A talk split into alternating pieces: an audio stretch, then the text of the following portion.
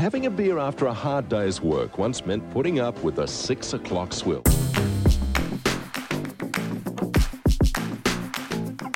The swill is not only unpleasant, it's also dangerous.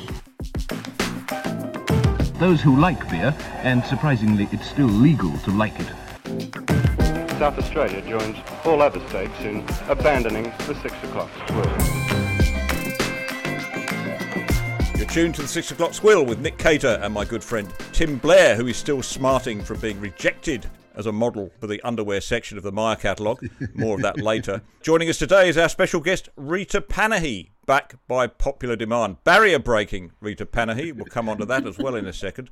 Today, President Joe Biden appoints a barrier breaking black immigrant gay woman as his press secretary, and she'll be telling us all about that later. Australia's alternative Prime Minister, Anthony Albanese, accuses the real Prime Minister of teasing him in the playground about his Italian name. And a row breaks out about the exclusion of paunchy white men. And Rita, we'll be expecting you to bring more woke nonsense to the table.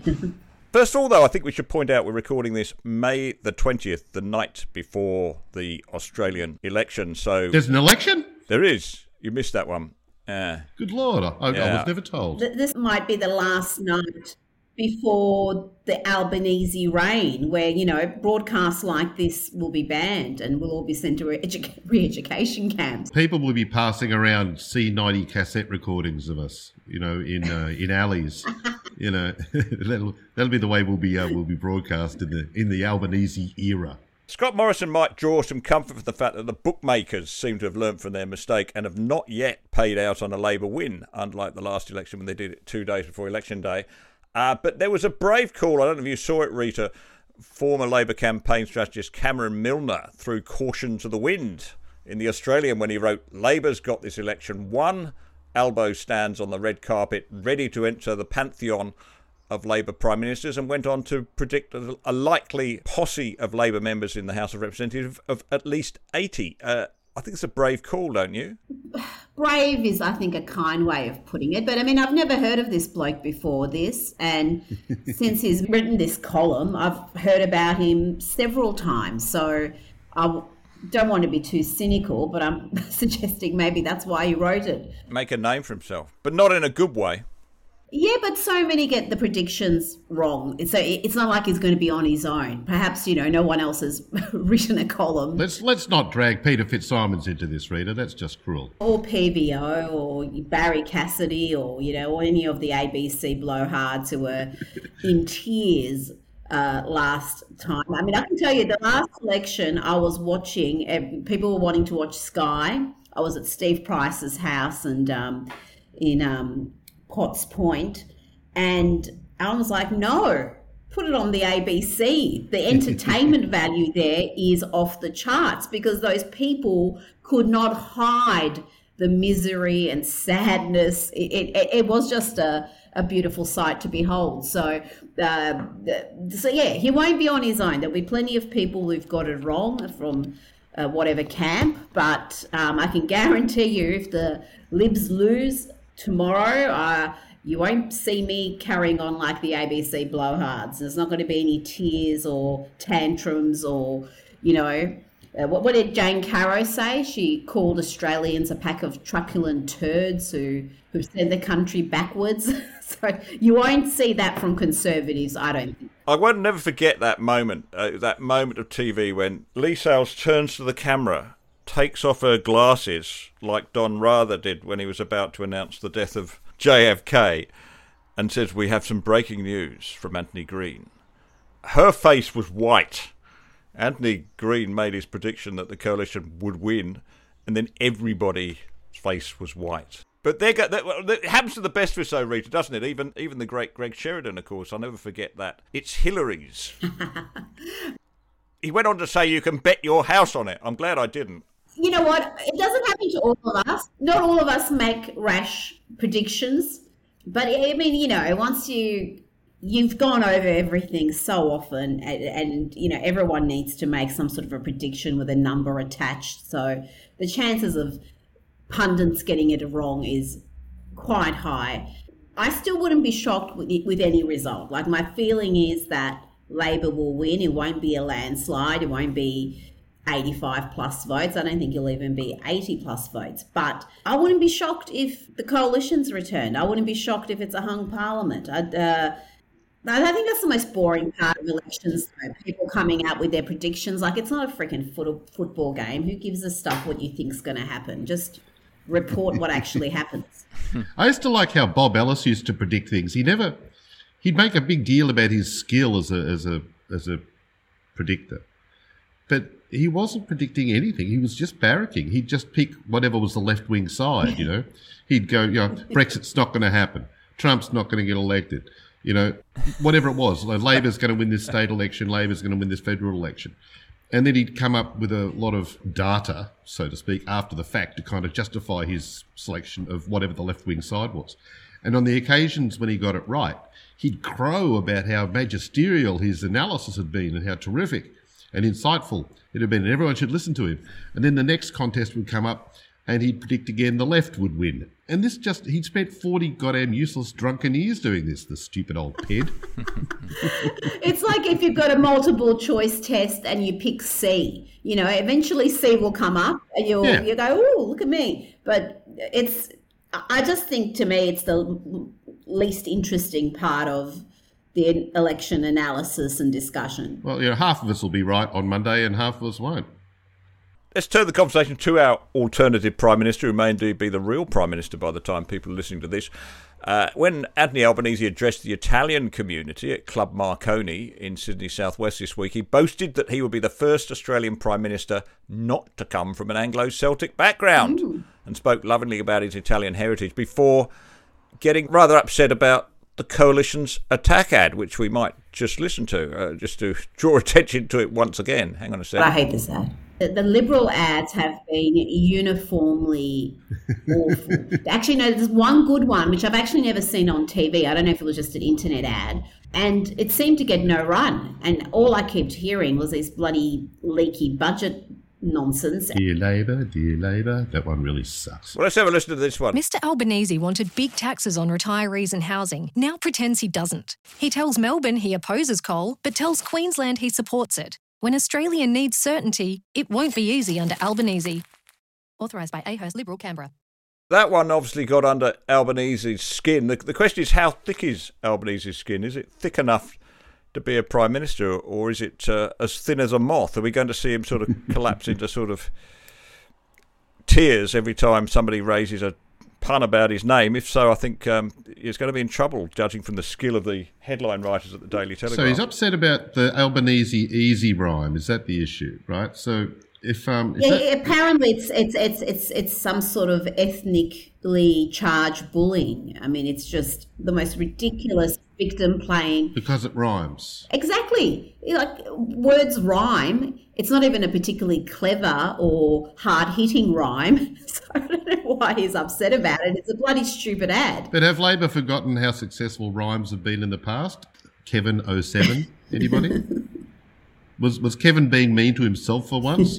the circle faced obsessive. Look, I don't think Albo's too thin skinned. He's just uh, taking the opportunity to play the victim in a most ridiculous fashion, play the race card. But he's not thin skinned. He's come through the Labor factional wars to be where he is. So, you know, th- th- they play politics hard, far harder than Damn straight. conservatives do. So if you if you if you are doing well within the Labor Party, I would suggest you probably have a fairly thick skin and a decent bit of resilience to deal with these sort of name calling. Um, uh, so yeah, I'm, I'm I'm not worried about Albo, you know, being in the fetal position after uh, he sees a particularly hard hitting telly headline.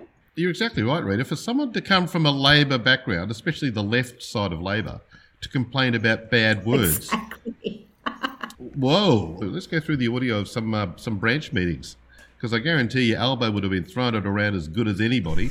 And um, Project protest. Oh, Yeah, yeah. Let's get a Veritas mob onto Albo in his team because uh, you'd hear a lot worse than his name rhymes with easy. oh boy. if you're going to play the ethnic card, you should at least get your ethnicity right. I mean, the, he, he, he comes from the town, or his family come from the town of Piana degli Albanese in Sicily, which is so called because it was largely a town of expat Albanians. They're Albanians. We love Albanians. It was called Albanese because it had a large Albanian expat pattern. Oh, okay. There was because the Albanian mafia, which was big there in Sicily. What's the problem? Is he just not aware of his Albanian heritage? How how prescient were the, the village elders of this town to name the town after the prime minister even before he got elected? That that really shows something. They're they're better than our bookies, aren't they? they, they were up to it. Uh, so he's Albanian. He's Albanian. Well, the town was settled during the Ottoman Empire by Albanians. So he's Albanian from, or his dad. I mean, it doesn't really matter. I mean, he can play the victim as an Albanian as much as he can as an Italian, really, can't he? Well, well what, what's he doing in Club Marconi? He's an imposter. He's, he's a cultural usurper.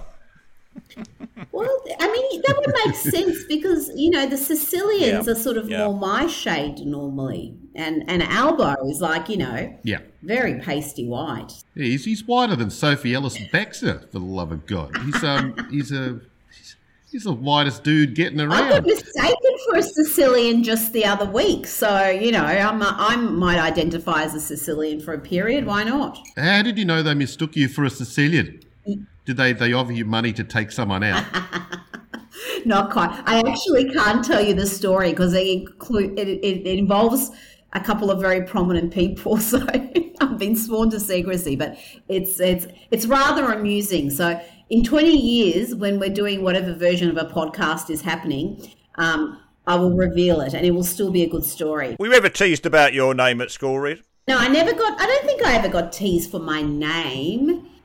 Oh, maybe I did. I, am like, I wouldn't give a. F- I mean, seriously, if you if you're going to commit something so minor to memory, there's something wrong with you. You've got no coping skills. So, you know, whether I was teased about my name in, in school or not is I, I couldn't answer it accurately because I I wouldn't care enough to remember something so stupid. I'm sure we'll come back to the, Amer- the Australian election later, but first let's go to somebody who really can play the race card. Joe Biden appointed Karine Jean Pierre as his new press secretary, replacing Jen Psaki, who is a, a favourite on this show. Jean Pierre is the daughter of Haitian immigrants, a taxi driver and a nurse.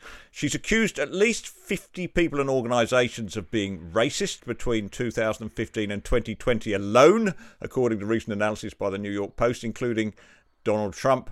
How many? At least 50 Wow. I could do better than that. including former President Donald Trump, Florida Governor Ron DeSantis, and Fox News. She said of Trump, if it walks like a racist, if it talks like a racist, acts like a racist, it is a racist. Well, I would say if it talks like a race baiter, walks like a race baiter, and looks like a race baiter, and calls everything racist, it's probably a race baiter. I mean, she is just ridiculous. She's huckstered her way all the way into the White House, Street. This this is a this is a mega grift. She's the most successful of them all. I've had a look at a, a clip of her calling everything from yes, every Republican politician to the pandemic. She said pandemics were racist. I mean, the the, the woman is either a massive race baiting huckster or she is unhinged. Uh, there are the two options. There's no other options if you have a look at some of her output. Let's have a listen to her. When I did my first briefing as principal deputy uh, press secretary last year, almost a year ago, I said at this podium that this podium, this room, this building belong to the American people. We work for them. It's not about me, it's about them. It was true then, and it is very true indeed today. And then she goes on to give the I'm the first black immigrant gay. obviously acutely aware uh, that my presence at this podium uh, represents a few firsts. Uh, I am a black gay immigrant woman, the first of all three of those to hold this position. I would not be here today if it were not for generations of barrier breaking people before me.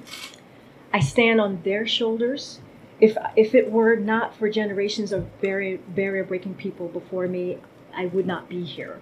Representation does matter. You hear us. You hear us say this uh, often in this administration, It's and no one understands this better than President Biden. Oh my God. Wow. The thing about that, Rita, that I was trying to work out I don't know, Tim might have some insights into this too, but how does she? I, I get the black bit, right? And she's an immigrant. She came over from Haiti with her parents. But how does she know she's the first gay press secretary ever in the White House? Uh, Would we be so bold as to say that none of the previous, I don't know how many, were gay? And how do we know that? Is she really the only gay in the White House? Who cares? Like, they're all the things that are the least important things about you. They're all things that you have zero control over. So, you know, why lead with that? Why not lead with, you know, actually who you are, what you've achieved, uh, what you stand for, instead of, you know, all the bloody characteristics that you've got no control over? She didn't have any answers, which at least Jen Psaki, she had answers. I mean, they were all lies. I mean, they, they were uh, they were fudged at the very least. But you know, Psaki had answers. Her replacement, Jean Pierre, from the voodoo capital of the world, Haiti, uh, she has no answers and just kept saying, "I've got no, no idea what you're talking about." And um, there was one um, a moment, I think, in a, a subsequent press meeting where um, she was asked in some detail about uh, the abandonment of this disinformation board or disinformation panel that Biden had proposed. She was asked about that, and she said, "I don't think it's got anything to do with the White House." Yeah, it actually does, sweetheart. You know, like, come on, girl. E- e- even the random bloody people on Twitter know it has something to do with the White House. I mean, her depth of or lack of depth of knowledge is frightening. But yeah, I mean, she's gone into the role playing the victim card, the race card, and it won't be long before anytime she falters, anytime, you know, someone actually asks a tough follow up question, the, it'll be, oh, this is a black woman being attacked, and this is a symbol of the patriarchal, racist American system. You know, Yeah. you, you can just see the pieces writing themselves already. It's just, I don't, I don't, I don't recall, Rita, um, when Donald Trump's worst appointment, Scaramucci. I don't recall him complaining about uh, any uh, anti-Italian bias when he flamed out. I think he only lasted four days, which is, uh, you know, in CNN years, that's a that's a very long time these days. But uh, Two I- I- yeah, I don't think he um, he complained about uh, any any Albanese style uh, uh, anti-Italian accusations. The serious political point here, uh, Rita and Tim, is the Democrats once again have picked a dud issue. I mean, they think that this kind of identity politics stuff is going to win them points for the midterm elections, and they're kidding, aren't they? They keep shoring up their dumb sort of coastal base, and that's a vote they can take for granted anyway. It doesn't matter. and the black vote they can take for granted. I mean, it, that is the most incredible voting bloc there is. I mean, yes, under Trump, there was a small migration to the Republicans. Uh, he got more votes from that demogra- demographic than other Republicans, but still, you've got 90% of black Americans voting the same way. There's no other demographic that I know of that is that consistent and, and so and of course they're taken for granted. So appointing her isn't going you know i- i- isn't to win over that vote. Um, what people care about particularly in america because they are doing it tough uh, we think inflation's bad here it is absolutely terrible there. And I was there earlier this year and I was looking at the inflation rate at that point, I don't know, it was either around 8%. I was like, it's not 8%. It's way more than that for Yeah. the things you actually use, like food, fuel, you know, the things that you use every day. It was significantly higher. Here's one measure, Rita, of inflation in the US under under Joe. This is extraordinary. Everyone's talking about things like fuel prices going up.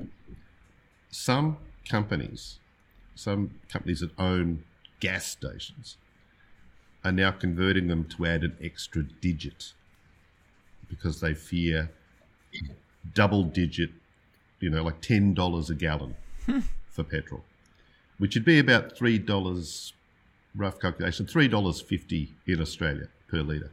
Gracious me. Wow.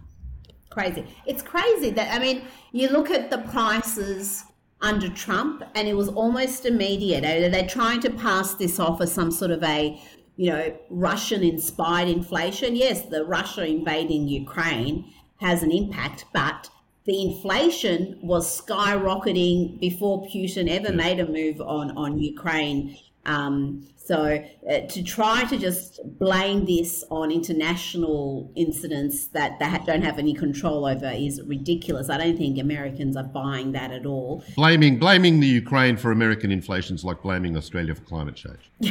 That's two thirds of four fifths of bugger all to do with it.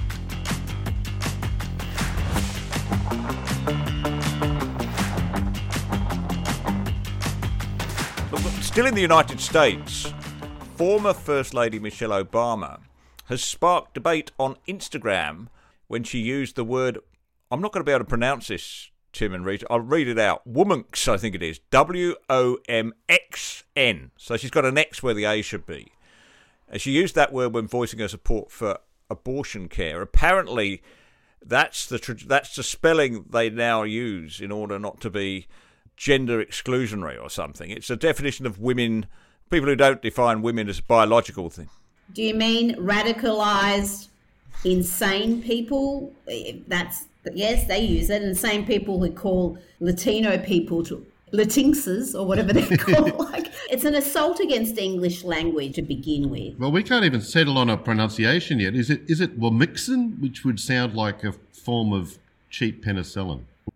Wamixin. Wamix. I mean, I don't think these words are actually meant to be pronounced. They're just, you know, supposed to be written on Twitter or Instagram. They're not actually meant to be, you know, I don't think they've thought that far ahead that people will be done, dumb enough to actually use them, but maybe maybe they are. Should we blame the teachers for this? I mean, just as we said that the people aren't taught economics, they're not they're not taught economics, but neither are they apparently taught the difference between a vowel and a consonant, or the fact that every syllable in a word needs a vowel. Without one, it's just letters on a page. There's a, there's a lot of things that they're not taught, including what is a woman. Um, but this assault against the English language and this obligation to sort of play along with people's delusions, it has really ramped up in the last few years to the point where you've got corporates, government bodies, celebrities, you know, just about every entity you can think of using things like terms like people who give birth or birthing bodies or Chest feeding. steering clear of using words like mother and women. And obviously in Australia, we've had the Australian Breastfeeding Association in, in turmoil over this very issue. So this this craziness becomes normalized very quickly if you don't take a stand against it. If you just say, oh, this is just some trivial thing that nobody cares about, bullshit. You need to actually have the guts to say what you think. Otherwise, in a couple of years, if you don't have your pronouns on your business card or in the bottom of your emails, you'll be the bigot. Which is the point, isn't it? Which is the point, and, and conservatives need to find their courage. They need to find voice. Yeah, they want to portray us as bigoted, stodgy old conservatives who just don't know which way up is, and uh, I think they've succeeded. Actually, I mean, we've played that role beautifully, but this is what they do. They put a trap there, and I think probably, Rita, the only way to deal with this, Tim, is. Um, is mockery. I mean, that's the great thing about the way we managed to steal the word woke off them and turn it into a joke. They hate it. They hate jokes. Full stop. If you've uh, if you've ever been unfortunate enough to visit in the last decade the Melbourne Comedy Festival, we've stolen material off them and turned it into jokes.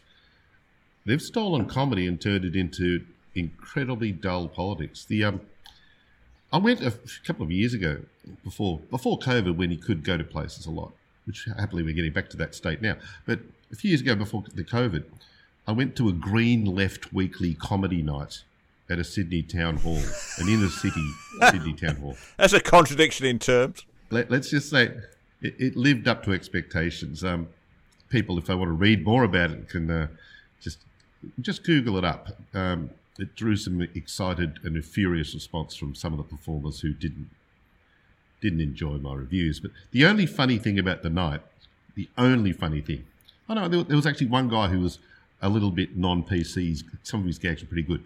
Aside from that one performer, there was uh, the only funny thing about the venue or the or the entire night was that there were all these different flags and banners around the town hall promoting various left wing causes.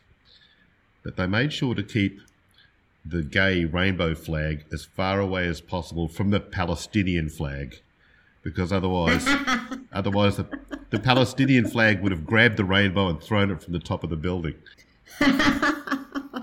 Well, that, I mean, if you want comedy, uh, just have a look at some of the signage you see, you know, at some of the pro-Palestinian um, rallies where it'll be LGBT for Palestine or something, and he's just like, uh, yeah, go. Why don't you take that and go to uh, Gaza and try to march with that and see what happens? I mean, these people are dangerously, dangerously ignorant about the world, but. Um, but you know, conservatives have vacated the the field when it comes to this stuff. We've seen Scott Morrison be utterly, utterly weak, unprincipled, and really lacking the vision to see this is an area where conservatives are on solid ground on these issues. Not only are the majority of the Conservative voters on side, but the majority of Labor voters are on side. If you actually look at these issues, whether it's, you know, giving puberty blockers to 11 year olds or whether it's um, male bodies competing in women's sport or you know all these sort of things that are dismissed as culture issues or you know having your bloody pronouns on the bottom of your emails you'll you'll see that's where conservatives have actually got an opportunity to reaffirm their values and get disaffected Labor voters who no longer identify with with with Labor's new sort of radical worldview. And they don't. They are so bloody blind to the opportunity. You look at the US, you see how you know elections can be won on these issues. These are consequential issues about values and culture. They're not trivial stuff. But here, it's like our conservative politicians think it's beneath them to talk about this stuff. So they just let the left march through the institutions and, and there's no resistance. You know, and then they'll pre-select Catherine Deves and then gag her. They bloody made her apologise, gagged her, and and hit her. Yeah, I mean, it's just insane. Why set her up to fail instead of actually backing her up? You knew what she stood for. You had the guts to pre-select her. Let her prosecute her case. The woman's clever. She's on solid ground. She can argue her point, but they, at the most critical point when this stuff was absolutely, you know, all the media were going feral, um, analysing every tweet she'd ever sent she was gagged. Just dumb. Dumb, dumb, dumb. One, one thing, Rita, that's that recent experience in the US is showing us is that you can fight and win a culture war at the school board level and then take that to run a state, to win a state election. So there's a lot, lot there for Australian conservatives to understand, and it goes to exactly your point about always standing up when you're uh, when you've got the pushback from uh, crazy leftists or the provocation from crazy leftists. Beat them. Yeah, we saw a blue state turn red over essentially these issues, are essentially about school uh, critical race theory in schools, school closures, and we're seeing in Florida the most incredible impact DeSantis is having because he's not one who shirks these fights. He yep. stood up against Disney, for example, when Disney came out hard against his parental rights bill, or as the left dishonestly call it, the Don't Say Gay bill.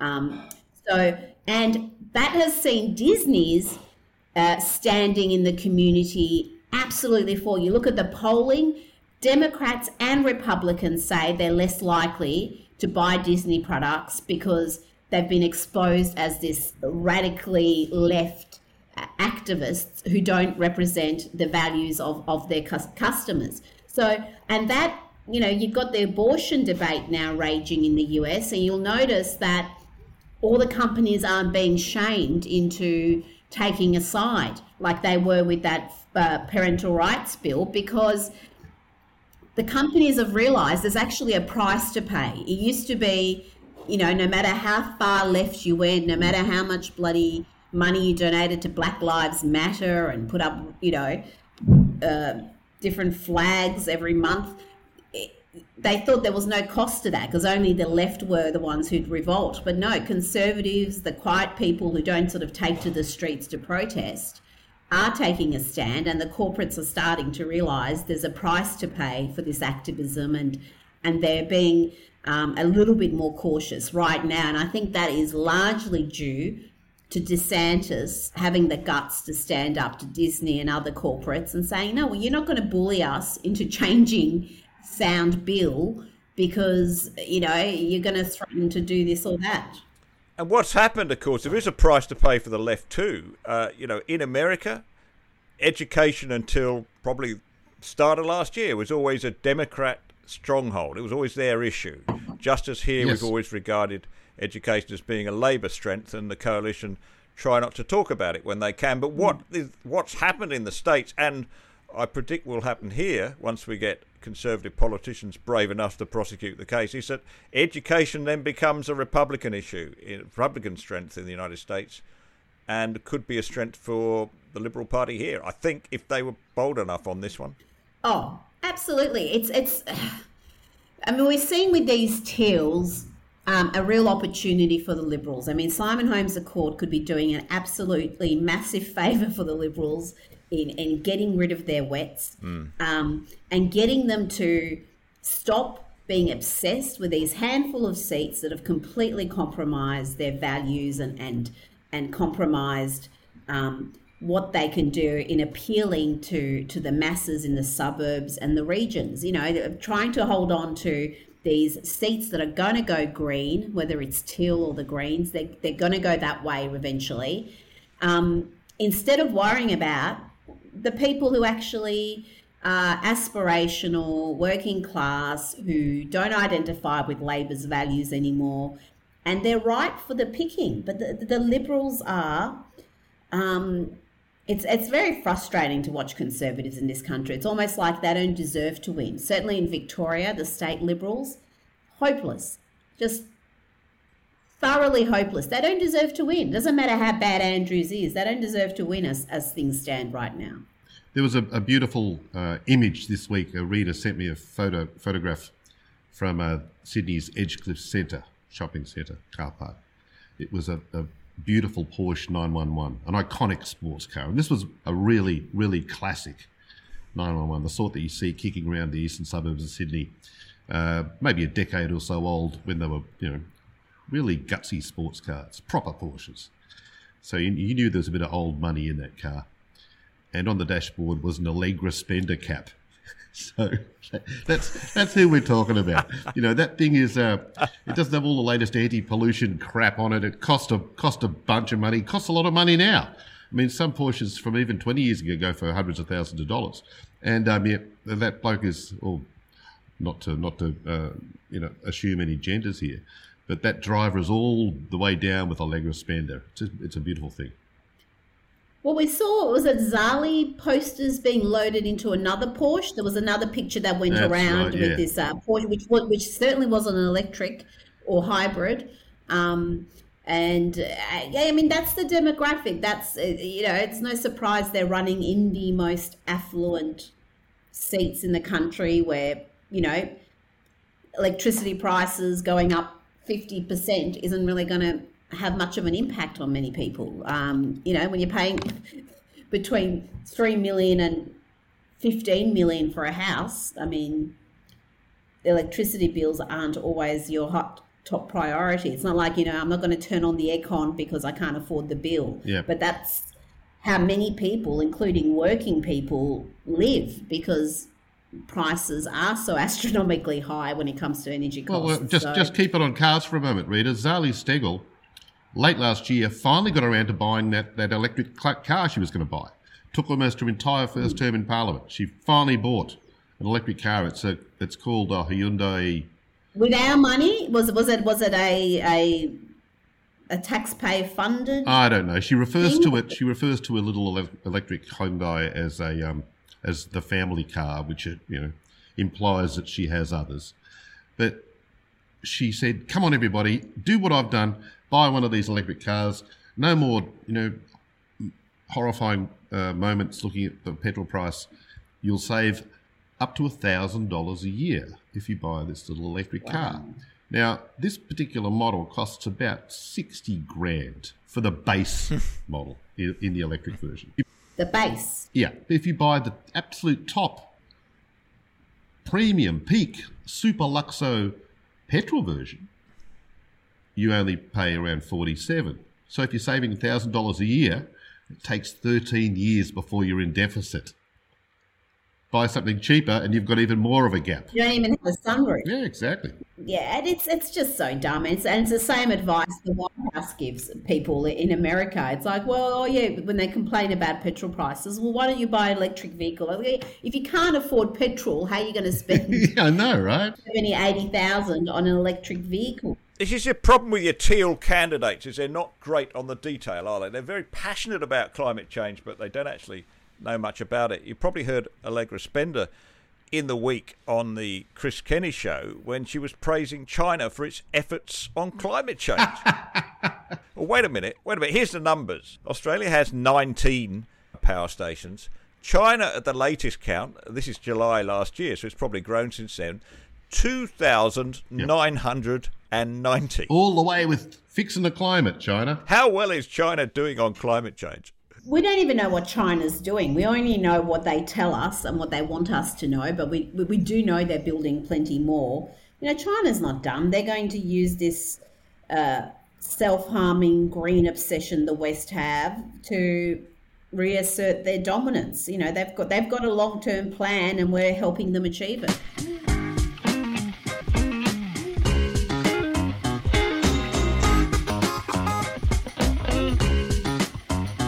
Tim, a lot of people have accused us, as you know, of making this show up as we go along. It's not true. This is a very carefully and meticulously produced show.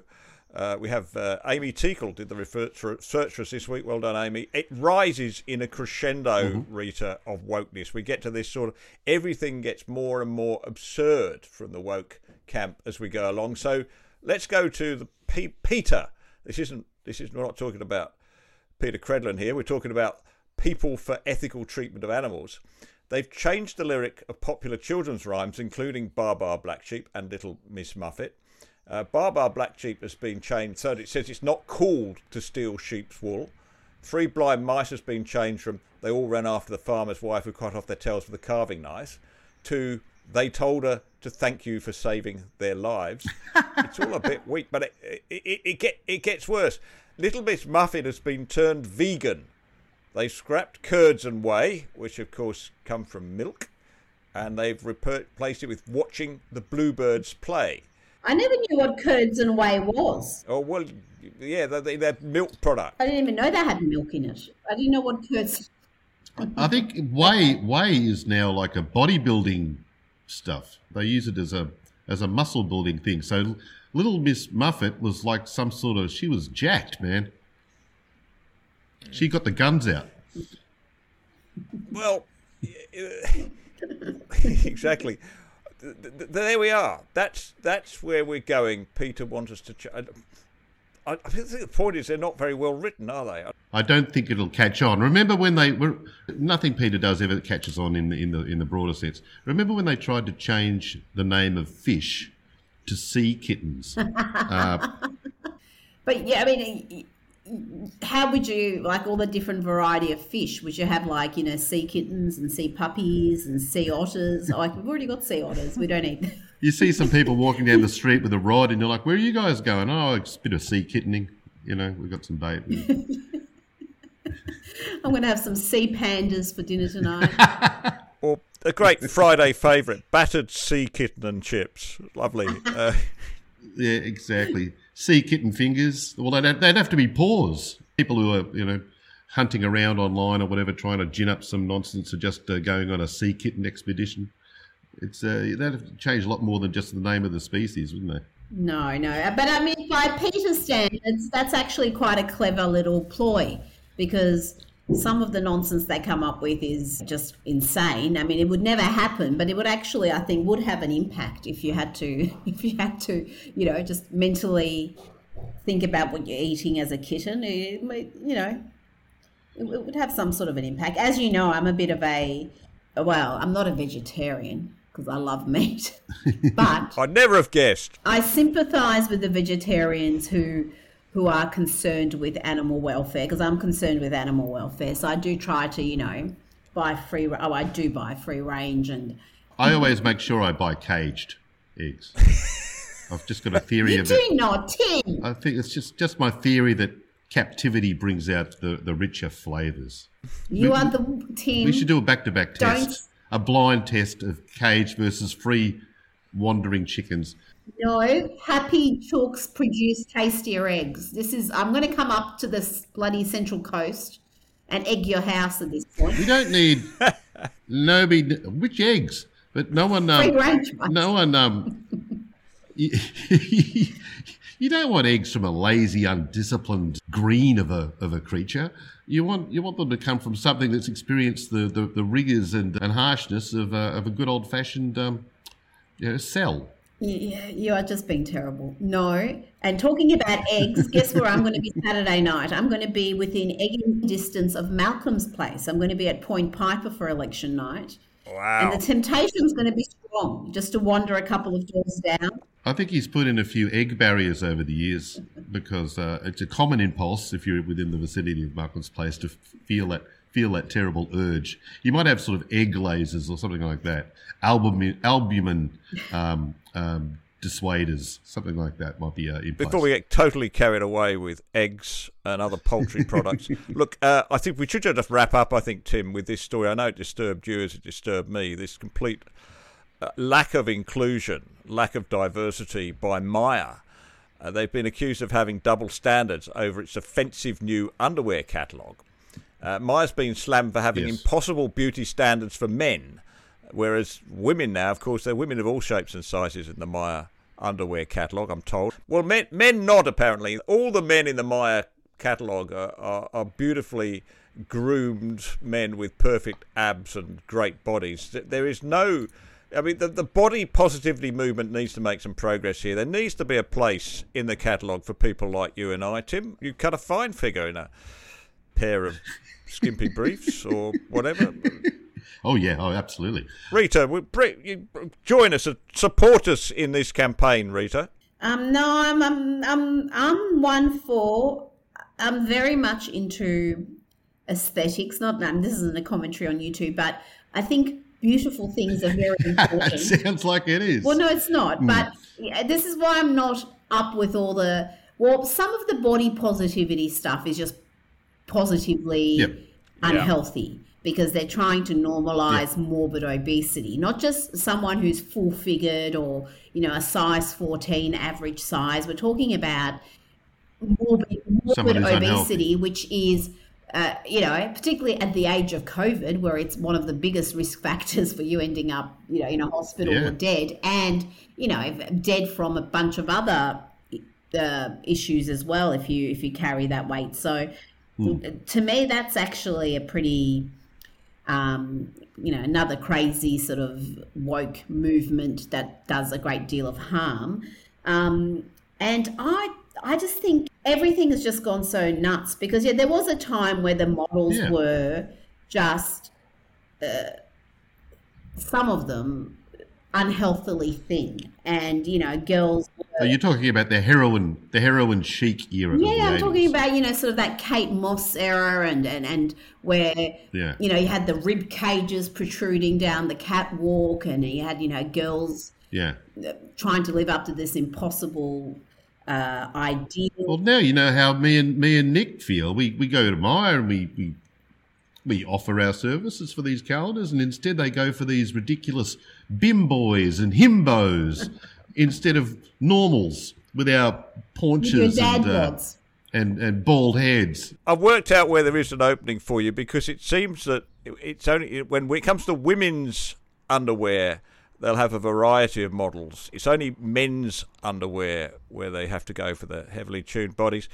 Maybe if we offered ourselves as models for women's underwear, we'd be accepted as part of that diverse cohort. We may get our our heads, our faces and bodies in the Myer catalogue after all. I don't know. Depending on how we identify, yeah. Well, you don't even have to identify as a woman. You can just pick one of the other 99 or 200 genders um, because they're all bringing out these LGBTQIA plus plus plus plus ranges. So you two would fit in very nicely indeed into that category, and you'd be very stunning and brave overnight. So that's definitely an opportunity right there. Okay. It's got to be paying more than I'm getting paid at the moment. That'll be terrific. What a career opportunity. There's a lot of pluses in certain places, I think. That's right.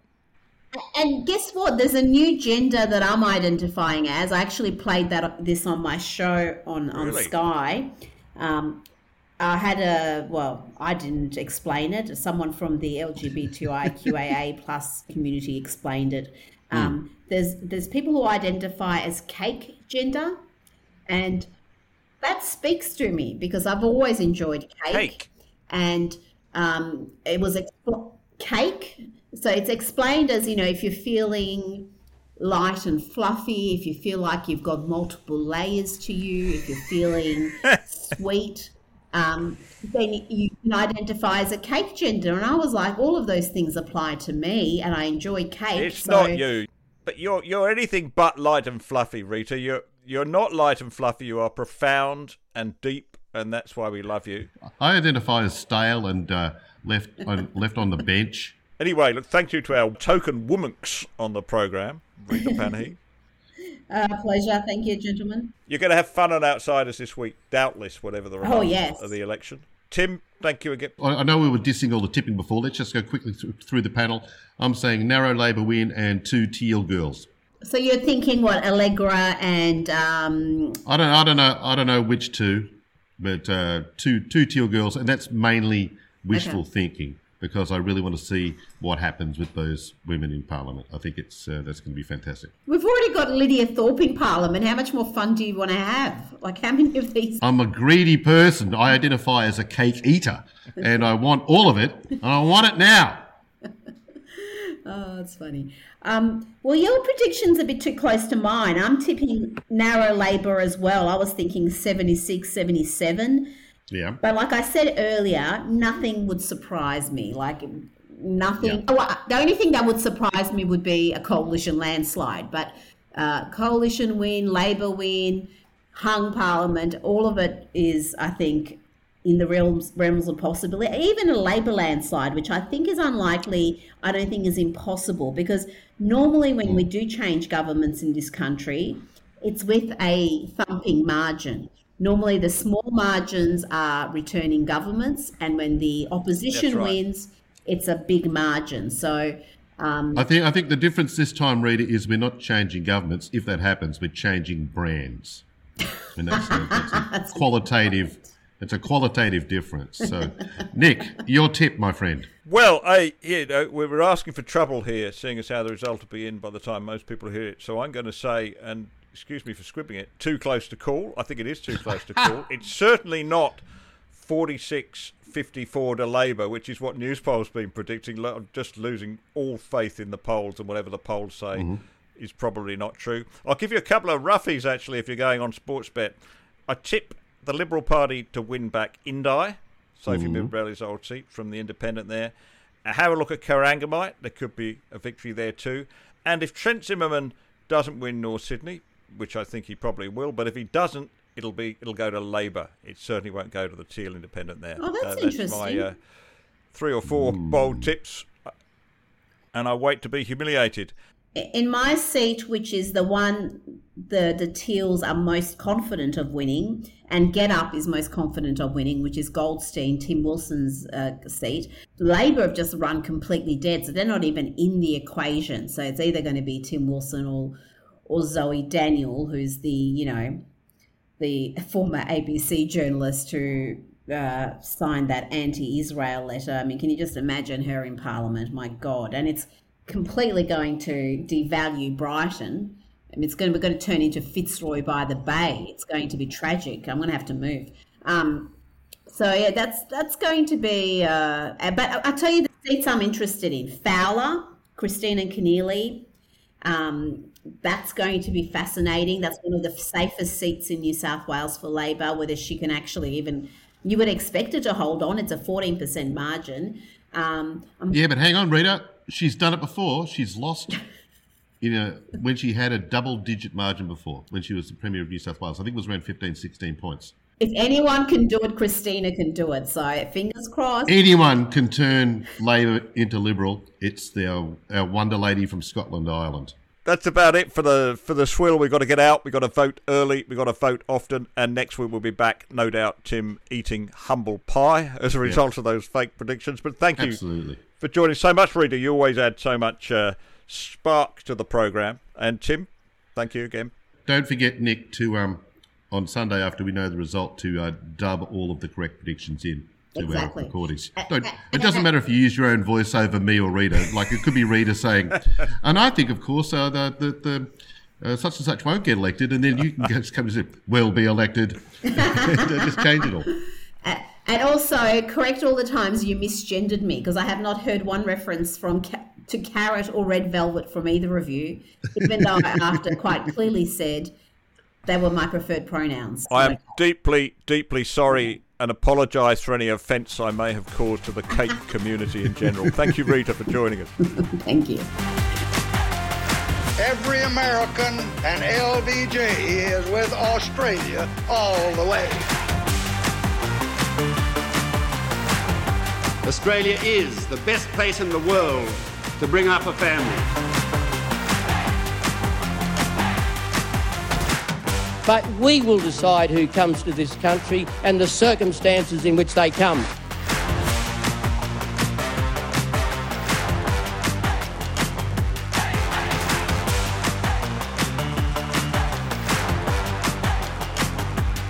How good is Australia?